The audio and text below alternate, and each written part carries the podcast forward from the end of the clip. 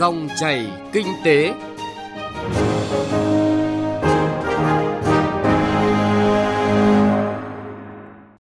Biên tập viên Bảo Ngọc xin chào quý vị và các bạn. Chương trình Dòng chảy kinh tế hôm nay có những nội dung đáng chú ý. Triển khai các gói hỗ trợ kinh tế như thế nào cho chúng và đúng đối tượng. Ý kiến chuyên gia về nội dung này sẽ có trong điểm nhấn kinh tế hôm nay tác động của COVID-19 đến nền kinh tế và kiến nghị giải pháp, một báo cáo nghiên cứu với những cập nhật đáng chú ý từ Đại học Kinh tế Quốc dân. Chuyên mục Chuyện thị trường có nội dung hệ thống bán lẻ đảm bảo nguồn cung hàng thiết yếu phục vụ nhân dân. Trước khi đến với nội dung vừa giới thiệu, chúng tôi điểm một số thông tin kinh tế đáng chú ý. Chính phủ vừa ban hành Nghị định 38 năm 2020 về quy định chi tiết thi hành một số điều của Luật Người lao động Việt Nam đi làm việc ở nước ngoài theo hợp đồng.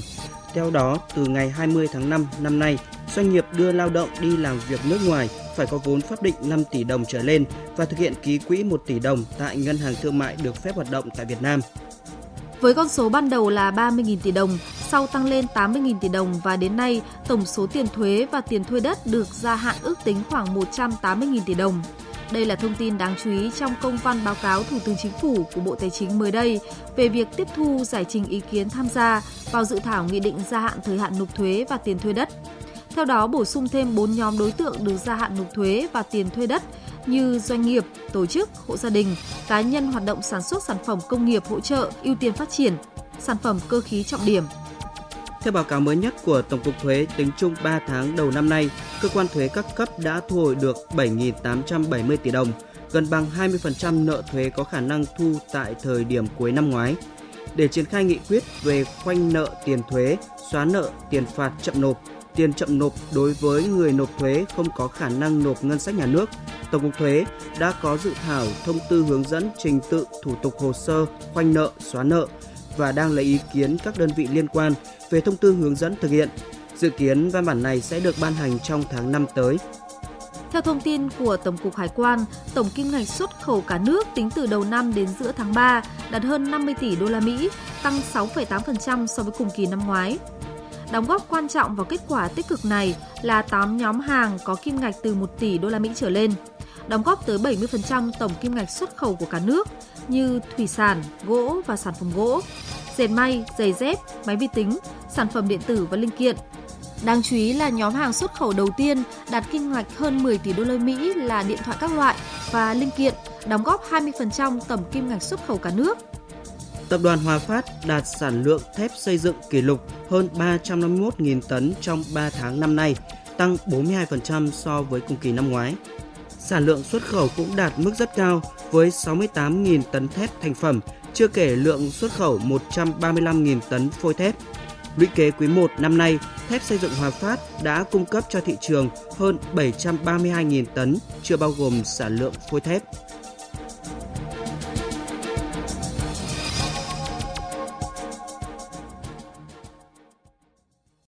Thưa quý vị và các bạn, đã có gói tài chính hỗ trợ kép cho cả người lao động yếu thế, đảm bảo đời sống vào một nhóm doanh nghiệp. Cần thêm một gói tài chính trực diện, cứu trợ, hạn chế tối đa số doanh nghiệp bị xóa sổ khỏi thị trường, bởi hệ lụy kéo theo sẽ tiếp tục tác động xấu đến an sinh xã hội. Đó là quan điểm của chuyên gia kinh tế Nguyễn Trí Hiếu, được chúng tôi đăng tải trên các kênh thông tin của Đài Tiếng Nói Việt Nam, được dư luận quan tâm. Trong bối cảnh nguồn lực của chính phủ có hạn, những gói tài chính diện này có thực sự cần thiết nếu có thể hiện thực hóa nguyện vọng này của giới doanh nghiệp, chính phủ nên lưu ý những gì để gói cứu trợ mang lại hiệu quả và thực chất. Phóng viên Thu Trang phân tích nội dung này qua góc nhìn của các doanh nhân, các chuyên gia nghiên cứu, quản trị doanh nghiệp. Xin được nhắc lại lý do chuyên gia kinh tế Nguyễn Chí Hiếu đề xuất cần một gói cứu trợ khẩn cấp cho toàn nền kinh tế và trọng tâm là cứu trợ cho các doanh nghiệp. Cách đây chỉ vài ngày thôi, rất nhiều chuyên gia ngần ngại nói về một cái gói giải cứu nhưng mà bây giờ tất cả mọi người thấy rằng cái tình trạng bệnh dịch nó kinh khủng quá, nó tác động đến các nền kinh tế. Không thể nào nói một cái gói hỗ trợ nữa, mà phải nói là một cái gói giải cứu. Thì thật sự ra, tụi tôi bảo đảm rằng sẽ có rất nhiều những cái doanh nghiệp, họ có cơ hội, họ có tiềm năng để phục hồi. Nhưng mà nếu không có cái bàn tay cứu vớt của chính phủ, thì họ sẽ rút khỏi thị trường vĩnh viễn. Thành ra chính phủ cần phải có một cái gói uh, cứu trợ ngay. Trước hết, cần khẳng định ngay rằng nguồn lực của chính phủ không phải là vô hạn để có thể dễ dàng tung ra những gói tài chính hỗ trợ tương tự. Rất cần những nghiên cứu bài bản, cẩn trọng trước khi có thể hiện thực hóa nguyện vọng của người lao động hay là giới doanh nghiệp. Chắc chắn, chính phủ và các cơ quan liên quan đang vừa khẩn trương, vừa thận trọng khảo sát và nghiên cứu để sớm có các giải pháp hiệu quả, với hy vọng là người dân, doanh nghiệp chủ động, đồng lòng nỗ lực. Ông Nguyễn Quang Huân, Chủ tịch Hội đồng Quản trị Công ty Hancom, Phó Chủ tịch Hội Doanh nhân Tư nhân đồng thuận quan điểm này và có những thông tin lưu ý quá trình triển khai các gói tài chính tương tự. Chính phủ mà chi càng nhiều thì cái việc mà cân đối ngân sách nó lại càng khó. Mình cũng không thể là cứu trợ hết tất cả các doanh nghiệp. Theo tôi thì nên tập trung cho các cái doanh nghiệp sản xuất hàng thiết yếu. Tại vì nếu những cái doanh nghiệp đấy mà bị ảnh hưởng, cái tiêu dùng của toàn xã hội là cũng sẽ bị ảnh hưởng ghê gớm. Hai là những cái doanh nghiệp nào có đông người lao động phải nên có một bộ phận am hiểu về kinh tế, am hiểu về doanh nghiệp. Thì có thể là thông qua các cơ quan địa phương, các hiệp hội ngành nghề để mà anh có những cái đội ngũ chuyên gia để anh đánh giá sàng lọc doanh nghiệp để phải tránh cái tình trạng là trong lúc mà đánh giá thì lại nảy sinh những tiêu cực xoay về cơ chế xin cho sau khi sàng lọc xong thì các cơ quan chính phủ nên có một công bố rõ ràng công khai minh bạch. Thông tin vừa rồi cũng chính là lý do giải thích băn khoăn của nhiều doanh nghiệp hiện nay khi cho rằng mình thuộc diện được hỗ trợ hoặc chắc chắn là thuộc diện này nhưng tiền thì vẫn chưa đến tay. Đó là câu chuyện của gói an sinh xã hội đã được phê duyệt. Còn bây giờ khi tình huống rất khẩn trương, ý kiến cần có thêm một gói cứu trợ trực diện cho giới doanh nghiệp đang nhận được sự đồng thuận không chỉ của giới doanh nghiệp hay cơ quan đại diện giới doanh nghiệp mà cả giới chuyên gia kinh tế và chuyên gia an sinh xã hội. Nguồn tài chính này có thể lấy từ đâu và sử dụng như thế nào tiếp tục được bàn thảo. Phó giáo sư tiến sĩ Nguyễn Mạnh Quân, Viện trưởng Viện Nghiên cứu và Phát triển Doanh nghiệp Đại học Kinh doanh và Công nghệ Hà Nội cho rằng đối với tôi, cái sự tồn tại của doanh nghiệp nó rất quan trọng, không phải chỉ ở cái góc độ sẽ giúp giải quyết những cái bài toán khó khăn về mặt xã hội mà nó còn đóng góp cho nền kinh tế. Thì câu hỏi, chúng ta lấy nguồn tài chính ở đâu? Thì trước mắt tạm thời chỉ huy động cái nguồn xã hội thôi. Về lâu dài thì vẫn phải dựa vào cái sức vươn lên của các khu vực kinh tế khác nhau, của các doanh nghiệp. Cho nên việc hỗ trợ cho doanh nghiệp, đấy chính là bài toán dài hạn. Nhưng đồng thời thì doanh nghiệp được nâng đỡ, được hỗ trợ, họ sẽ sống sót và vì thế tạo ra được việc làm, tạo ra những phúc lợi và giải quyết những vấn đề về mặt xã hội. Cho nên ngoài cái việc thực hiện cái hỗ trợ cho những đối tượng yếu thế ra thì là phải hỗ trợ cho doanh nghiệp. Quan điểm này nhận được sự đồng thuận của ông Thanh Hưng, Viện Quản trị Kinh doanh Đại học Kinh tế Quốc dân. Ông Thanh Hưng cho rằng chính phủ rất cần và chắc chắn đã có những kịch bản tình huống. Ví như nếu như dịch bệnh chấm dứt trong khoảng 6 tháng tới đây, kế hoạch phục hồi sản xuất toàn nền kinh tế trong nửa năm hay một năm sau sẽ như thế nào? Doanh nghiệp và người lao động sẽ có thể nỗ lực tới đâu cũng là vấn đề phải bàn và cần có những kế hoạch tương tự.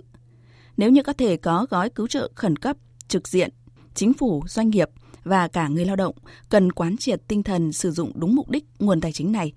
Không chỉ xác định lượng doanh nghiệp được hưởng lợi, số người lao động được cứu trợ, cũng không chỉ ghi nhận những lời hứa xuông mà cần yêu cầu những cam kết mạnh mẽ từ nhóm đối tượng này. Nhà nước cũng đang tiến hành, ví dụ có những thay đổi về tài khóa à, liên quan đến thuế và lĩnh vực tài chính chẳng hạn như hoạt động của tổ chức ngân hàng gỡ cho doanh nghiệp một số phần nhưng cái đó là hỗ trợ thôi. Nhưng mà tôi nghĩ là cần phải có một cái khoản cứu trợ có tính chất là cấp bách phải trực tiếp và càng nhanh thì càng tốt. Là cần nhanh chóng khẩn trương xác định các cái tiêu chí trên cơ sở cơ chế đó thì tìm nguồn. Trong điều kiện hiện nay thì nguồn nhà nước cũng có hạn à, có thể là huy động từ các nguồn lực xã hội khác. Thế thì cần có điều kiện rõ. Doanh nghiệp nhận cứu trợ này thì đây là cứu trợ từ nhà nước từ xã hội cũng phải cam kết phải đúng với mục tiêu giải quyết cái vấn nạn xã hội hiện nay. Nó liên quan đến lao động, việc làm, thất nghiệp, giảm thu nhập. Trong cái cam kết này thì phải có một cái cam kết liên quan đến người lao động, vì cứu trợ cho doanh nghiệp cũng có nghĩa là cứu trợ cho người lao động, làm việc cho doanh nghiệp nữa. Cái việc đó phải làm rất rõ yêu cầu minh bạch và công khai, thì cần có một cái cơ chế giám sát, phải có tham gia của các bên. Rồi thì bản thân doanh nghiệp khi sử dụng cái tài chính mà mang tính chất cứu trợ này, nó cũng phải có một cơ chế khác, cái cách thức quản lý khác thông tin liên quan đến việc này nó cũng phải có cái tính kiểm soát minh bạch hơn tránh được cái tình trạng là trục lợi nó đi ngược với cái mục tiêu cứu trợ đó chỉ là những ví dụ, quan điểm, góc nhìn, có thể chưa phải là điển hình, nhưng góp phần khẳng định một gói cứu trợ khẩn cấp là cần thiết. Sự cẩn trọng, thiết thực hơn rất nhiều, đặc biệt trong bối cảnh kinh tế xã hội hiện tại và nội lực kinh tế Việt Nam so với bình diện khu vực và quốc tế. Duy có một điều chắc chắn như hy vọng của chính phủ, thủ tướng chính phủ, đó là nếu như người dân cùng doanh nghiệp chủ động, đồng lòng, chung vai nỗ lực thì mọi khó khăn sẽ trải qua dễ dàng hơn, kinh tế đất nước mới mau chóng phục hồi.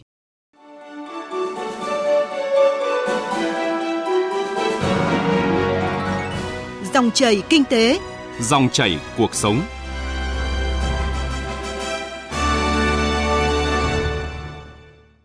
Thưa quý vị và các bạn, những ngày này, rất nhiều tổ chức cá nhân đã có những cách làm riêng để chung tay cùng chính phủ chống dịch COVID-19. Và một báo cáo công phu đánh giá một cách toàn diện tác động của COVID-19 đến nền kinh tế đã được công bố ngay trong những ngày cách ly toàn xã hội – cũng là cách mà các nhà khoa học thuộc Đại học Kinh tế Quốc dân góp sức cho cuộc chiến chống COVID-19. Về các khuyến nghị chính sách trong giai đoạn dịch và hậu COVID-19 được đưa ra trong báo cáo. Trung Hiếu, phóng viên Đài Tiếng Nói Việt Nam, phỏng vấn Phó Giáo sư Tiến sĩ Hoàng Văn Cường, Phó Hiệu trưởng Đại học Kinh tế Quốc dân. Mời quý vị và các bạn cùng nghe. Thưa ông, báo cáo tác động của dịch COVID-19 đến nền kinh tế nước ta thì đã đưa ra những cái kịch bản ảnh hưởng như thế nào? Thì nhóm nghiên cứu cũng dự báo thứ nhất ý, là nếu như cái tình trạng dịch bệnh chúng ta không chế được trong tháng tư này thì cái số lượng các cái doanh nghiệp à, vẫn tiếp tục duy trì hoạt động được nó cũng chiếm được khoảng chừng độ 50% và khoảng chừng độ trên 30% doanh nghiệp bị ảnh hưởng phải cắt giảm quy mô. Và thậm chí cũng đến ờ, một cái tỷ lệ doanh nghiệp nhỏ là phải phá sản. À, nhưng mà ngược lại nếu như cái dịch bệnh mà còn kéo dài đến hết quý 2 thì cái tác động khó khăn của doanh nghiệp nó sẽ thay đổi rất là lớn. Và chúng ta cứ phải giãn cách xã hội. Chúng ta gần như là đình trệ lại tất cả những cái nguồn cung đầu vào cũng như là tiêu thụ đầu ra thì cái số lượng doanh nghiệp mà tiếp tục hoạt động bình thường duy trì được chỉ sẽ giảm xuống rất nhanh nó chỉ còn khoảng chừng độ 15% trong khi đó những doanh nghiệp cắt giảm quy mô nó sẽ lên đến 50% và thậm chí là khoảng chừng độ 7-8% doanh nghiệp sẽ rơi vào tình trạng phá sản. À, trầm trọng hơn nữa nếu như cái dịch nó kéo dài đến hết quý ba và sang cuối năm thì à, cái bức ảnh hưởng sẽ rất trầm trọng. Cái số doanh nghiệp tiếp tục duy trì bình thường nó chỉ chiếm dưới 10% trong khi đó, cái số doanh nghiệp mà có nguy cơ phá sản sẽ tăng lên đến 40%. À, dựa trên những kịch bản như vậy thì à, báo cáo đã có cái khuyến nghị giải pháp à, phản ứng chính sách ra sao cho nền kinh tế à, thông? Thì à, cái báo cáo có hướng vào hai nhóm giải pháp. Thứ nhất là nếu như chúng ta khống chế được sớm dịch bệnh thì mức độ ảnh hưởng không quá trầm trọng thì à, nhóm giải pháp này sẽ hướng vào những giải pháp mang tính chất gọi là hỗ trợ cho doanh nghiệp cũng như là hỗ trợ cho người lao động nhưng mà ngược lại, nếu như mà tình trạng dịch bệnh nó kéo dài cho đến à, cuối năm, thì khi đấy vấn đề không còn chỉ là trầm trọng nữa mà nó trở thành một cái sự nguy kịch của nền kinh tế, bởi vì cái số lượng doanh nghiệp phá sản sẽ tăng lên và trong trường hợp đấy thì cái nhóm giải pháp lúc đó không chỉ còn là hỗ trợ, mà phải chuyển sang là những giải pháp về giải cứu cho doanh nghiệp và giải cứu à, cái nền kinh tế. Theo đánh giá của ông thì à, cần phải chú ý vào những cái điểm gì để mà triển khai có hiệu quả các cái giải pháp cũng như là các cái gói hỗ trợ cho nền kinh tế Atom. À, muốn làm được cái việc mà chúng ta hỗ trợ kịp thời và đúng cái đối tượng ấy thì tôi cho rằng là cái việc đầu tiên là chúng ta phải đưa ra được các cái bộ tiêu chí đánh giá lựa chọn xem đối tượng doanh nghiệp nào, đối tượng cá nhân nào là cái đối tượng được hỗ trợ vào chính sách nào. Bộ tiêu chí này phải được công khai rất là minh bạch và phải có được khả năng lượng hóa các tiêu chí đó để cho mỗi một người dân, mỗi một doanh nghiệp người ta căn cứ vào những tiêu chí công bố đó, người ta xem xem mình có đủ tiêu chuẩn, có đúng tiêu chuẩn được hỗ trợ hay không. Và khi người ta thấy rằng mình có đúng tiêu chuẩn, đúng đối tượng hỗ trợ, thì bản thân những người dân và doanh nghiệp, người ta sẽ tự kê khai, tự cung cấp các minh chứng cho những cơ quan phụ trách về các hoạt động phí dọa này. Ví dụ như là doanh nghiệp muốn được vay vốn ngân hàng, muốn được giãn nợ, muốn được giảm lãi suất, thì nộp cái hồ sơ đó cho các ngân hàng có quan hệ với doanh nghiệp thì những ngân hàng này ngay lập tức dựa trên cái bộ hồ sơ đó sẽ thực hiện ngay các chính sách về ưu đãi nguồn vốn, ưu đãi lãi suất cho các doanh nghiệp. À, người dân hoặc là doanh nghiệp nộp cái hồ sơ đó cho cơ quan thuế thì con thuế dựa vào các cái thông tin đó sẽ thực hiện các chính sách như là giảm thuế, hoãn thuế, nuôi các khoản nghĩa vụ đóng góp cũng như là các cơ quan về bảo hiểm xã hội. À, khi đấy thì chúng ta thấy rằng về mặt thủ tục hành chính nó sẽ không phức tạp, à, không có mang chất như gọi là xét duyệt xin cho thì tôi cho rằng là chúng ta phải kết hợp một cách đồng bộ các chính sách đặc biệt ở đây tôi cho rằng là những các yếu tố đưa ra là công khai là minh bạch và thông tin đầy đủ thì chúng ta sẽ đảm bảo rằng cái biện pháp về hỗ trợ nó sẽ thực hiện đúng đối tượng và nó không bị trục lợi. Vâng, à, xin trân trọng cảm ơn ông với những cái phân tích và nhận định vừa rồi.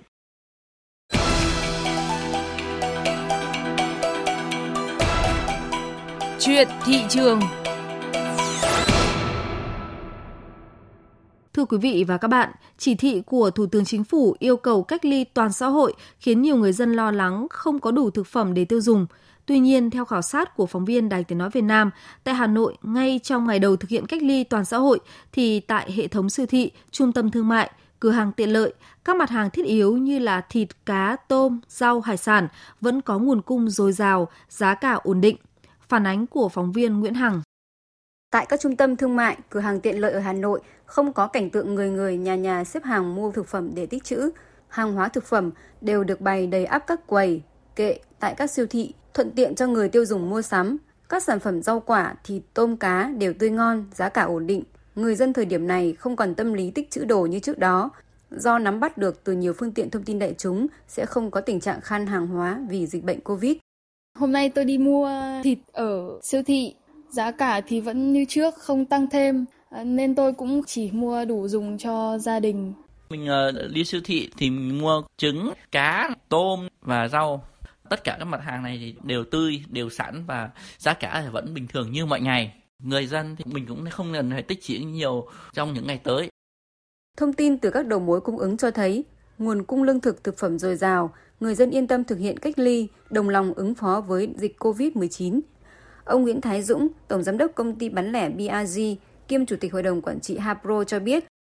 thực hiện chỉ đạo của Thủ tướng Chính phủ về cái việc đảm bảo hàng hóa tiêu dùng thiết yếu phục vụ người dân trong cái mùa dịch Covid thì bên cạnh những cái hệ thống siêu thị hiện có của chúng tôi là đảm bảo về cái nguồn hàng cũng như là à, giá cả được bình ổn. Ngoài ra thì chúng tôi cũng đã thực hiện cái việc bán hàng đa kênh qua email, qua điện thoại và giao hàng miễn phí trong bán kính 5 cây số đối với những đơn hàng 500.000 trở lên. Đặc biệt, chúng tôi cũng đã khẩn trương triển khai 10 cái cửa hàng Hapro Food ừ, phục vụ cho nhân dân thủ đô mua sắm những hàng tiêu dùng thiết yếu.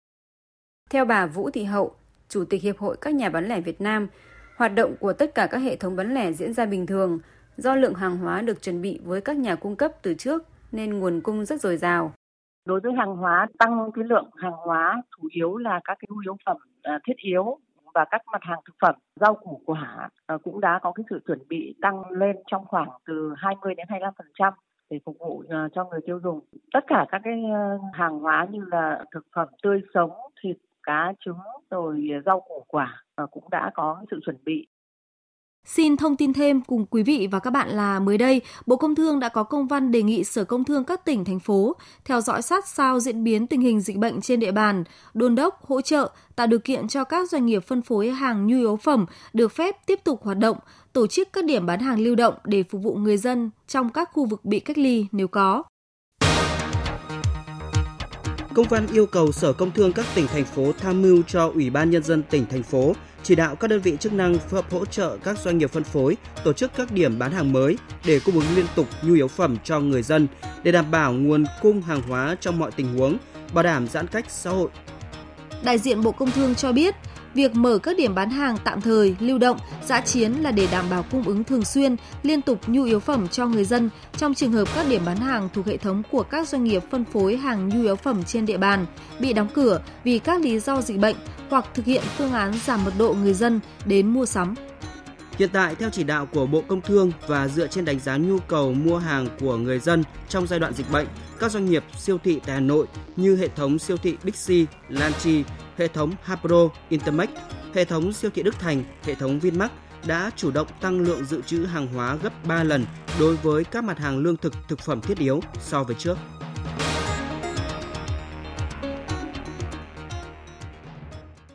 Quý vị và các bạn vừa nghe chương trình Dòng chảy kinh tế do biên tập viên Trung Hiếu biên soạn và thực hiện. Xin chào và hẹn gặp lại quý vị và các bạn trong các chương trình sau.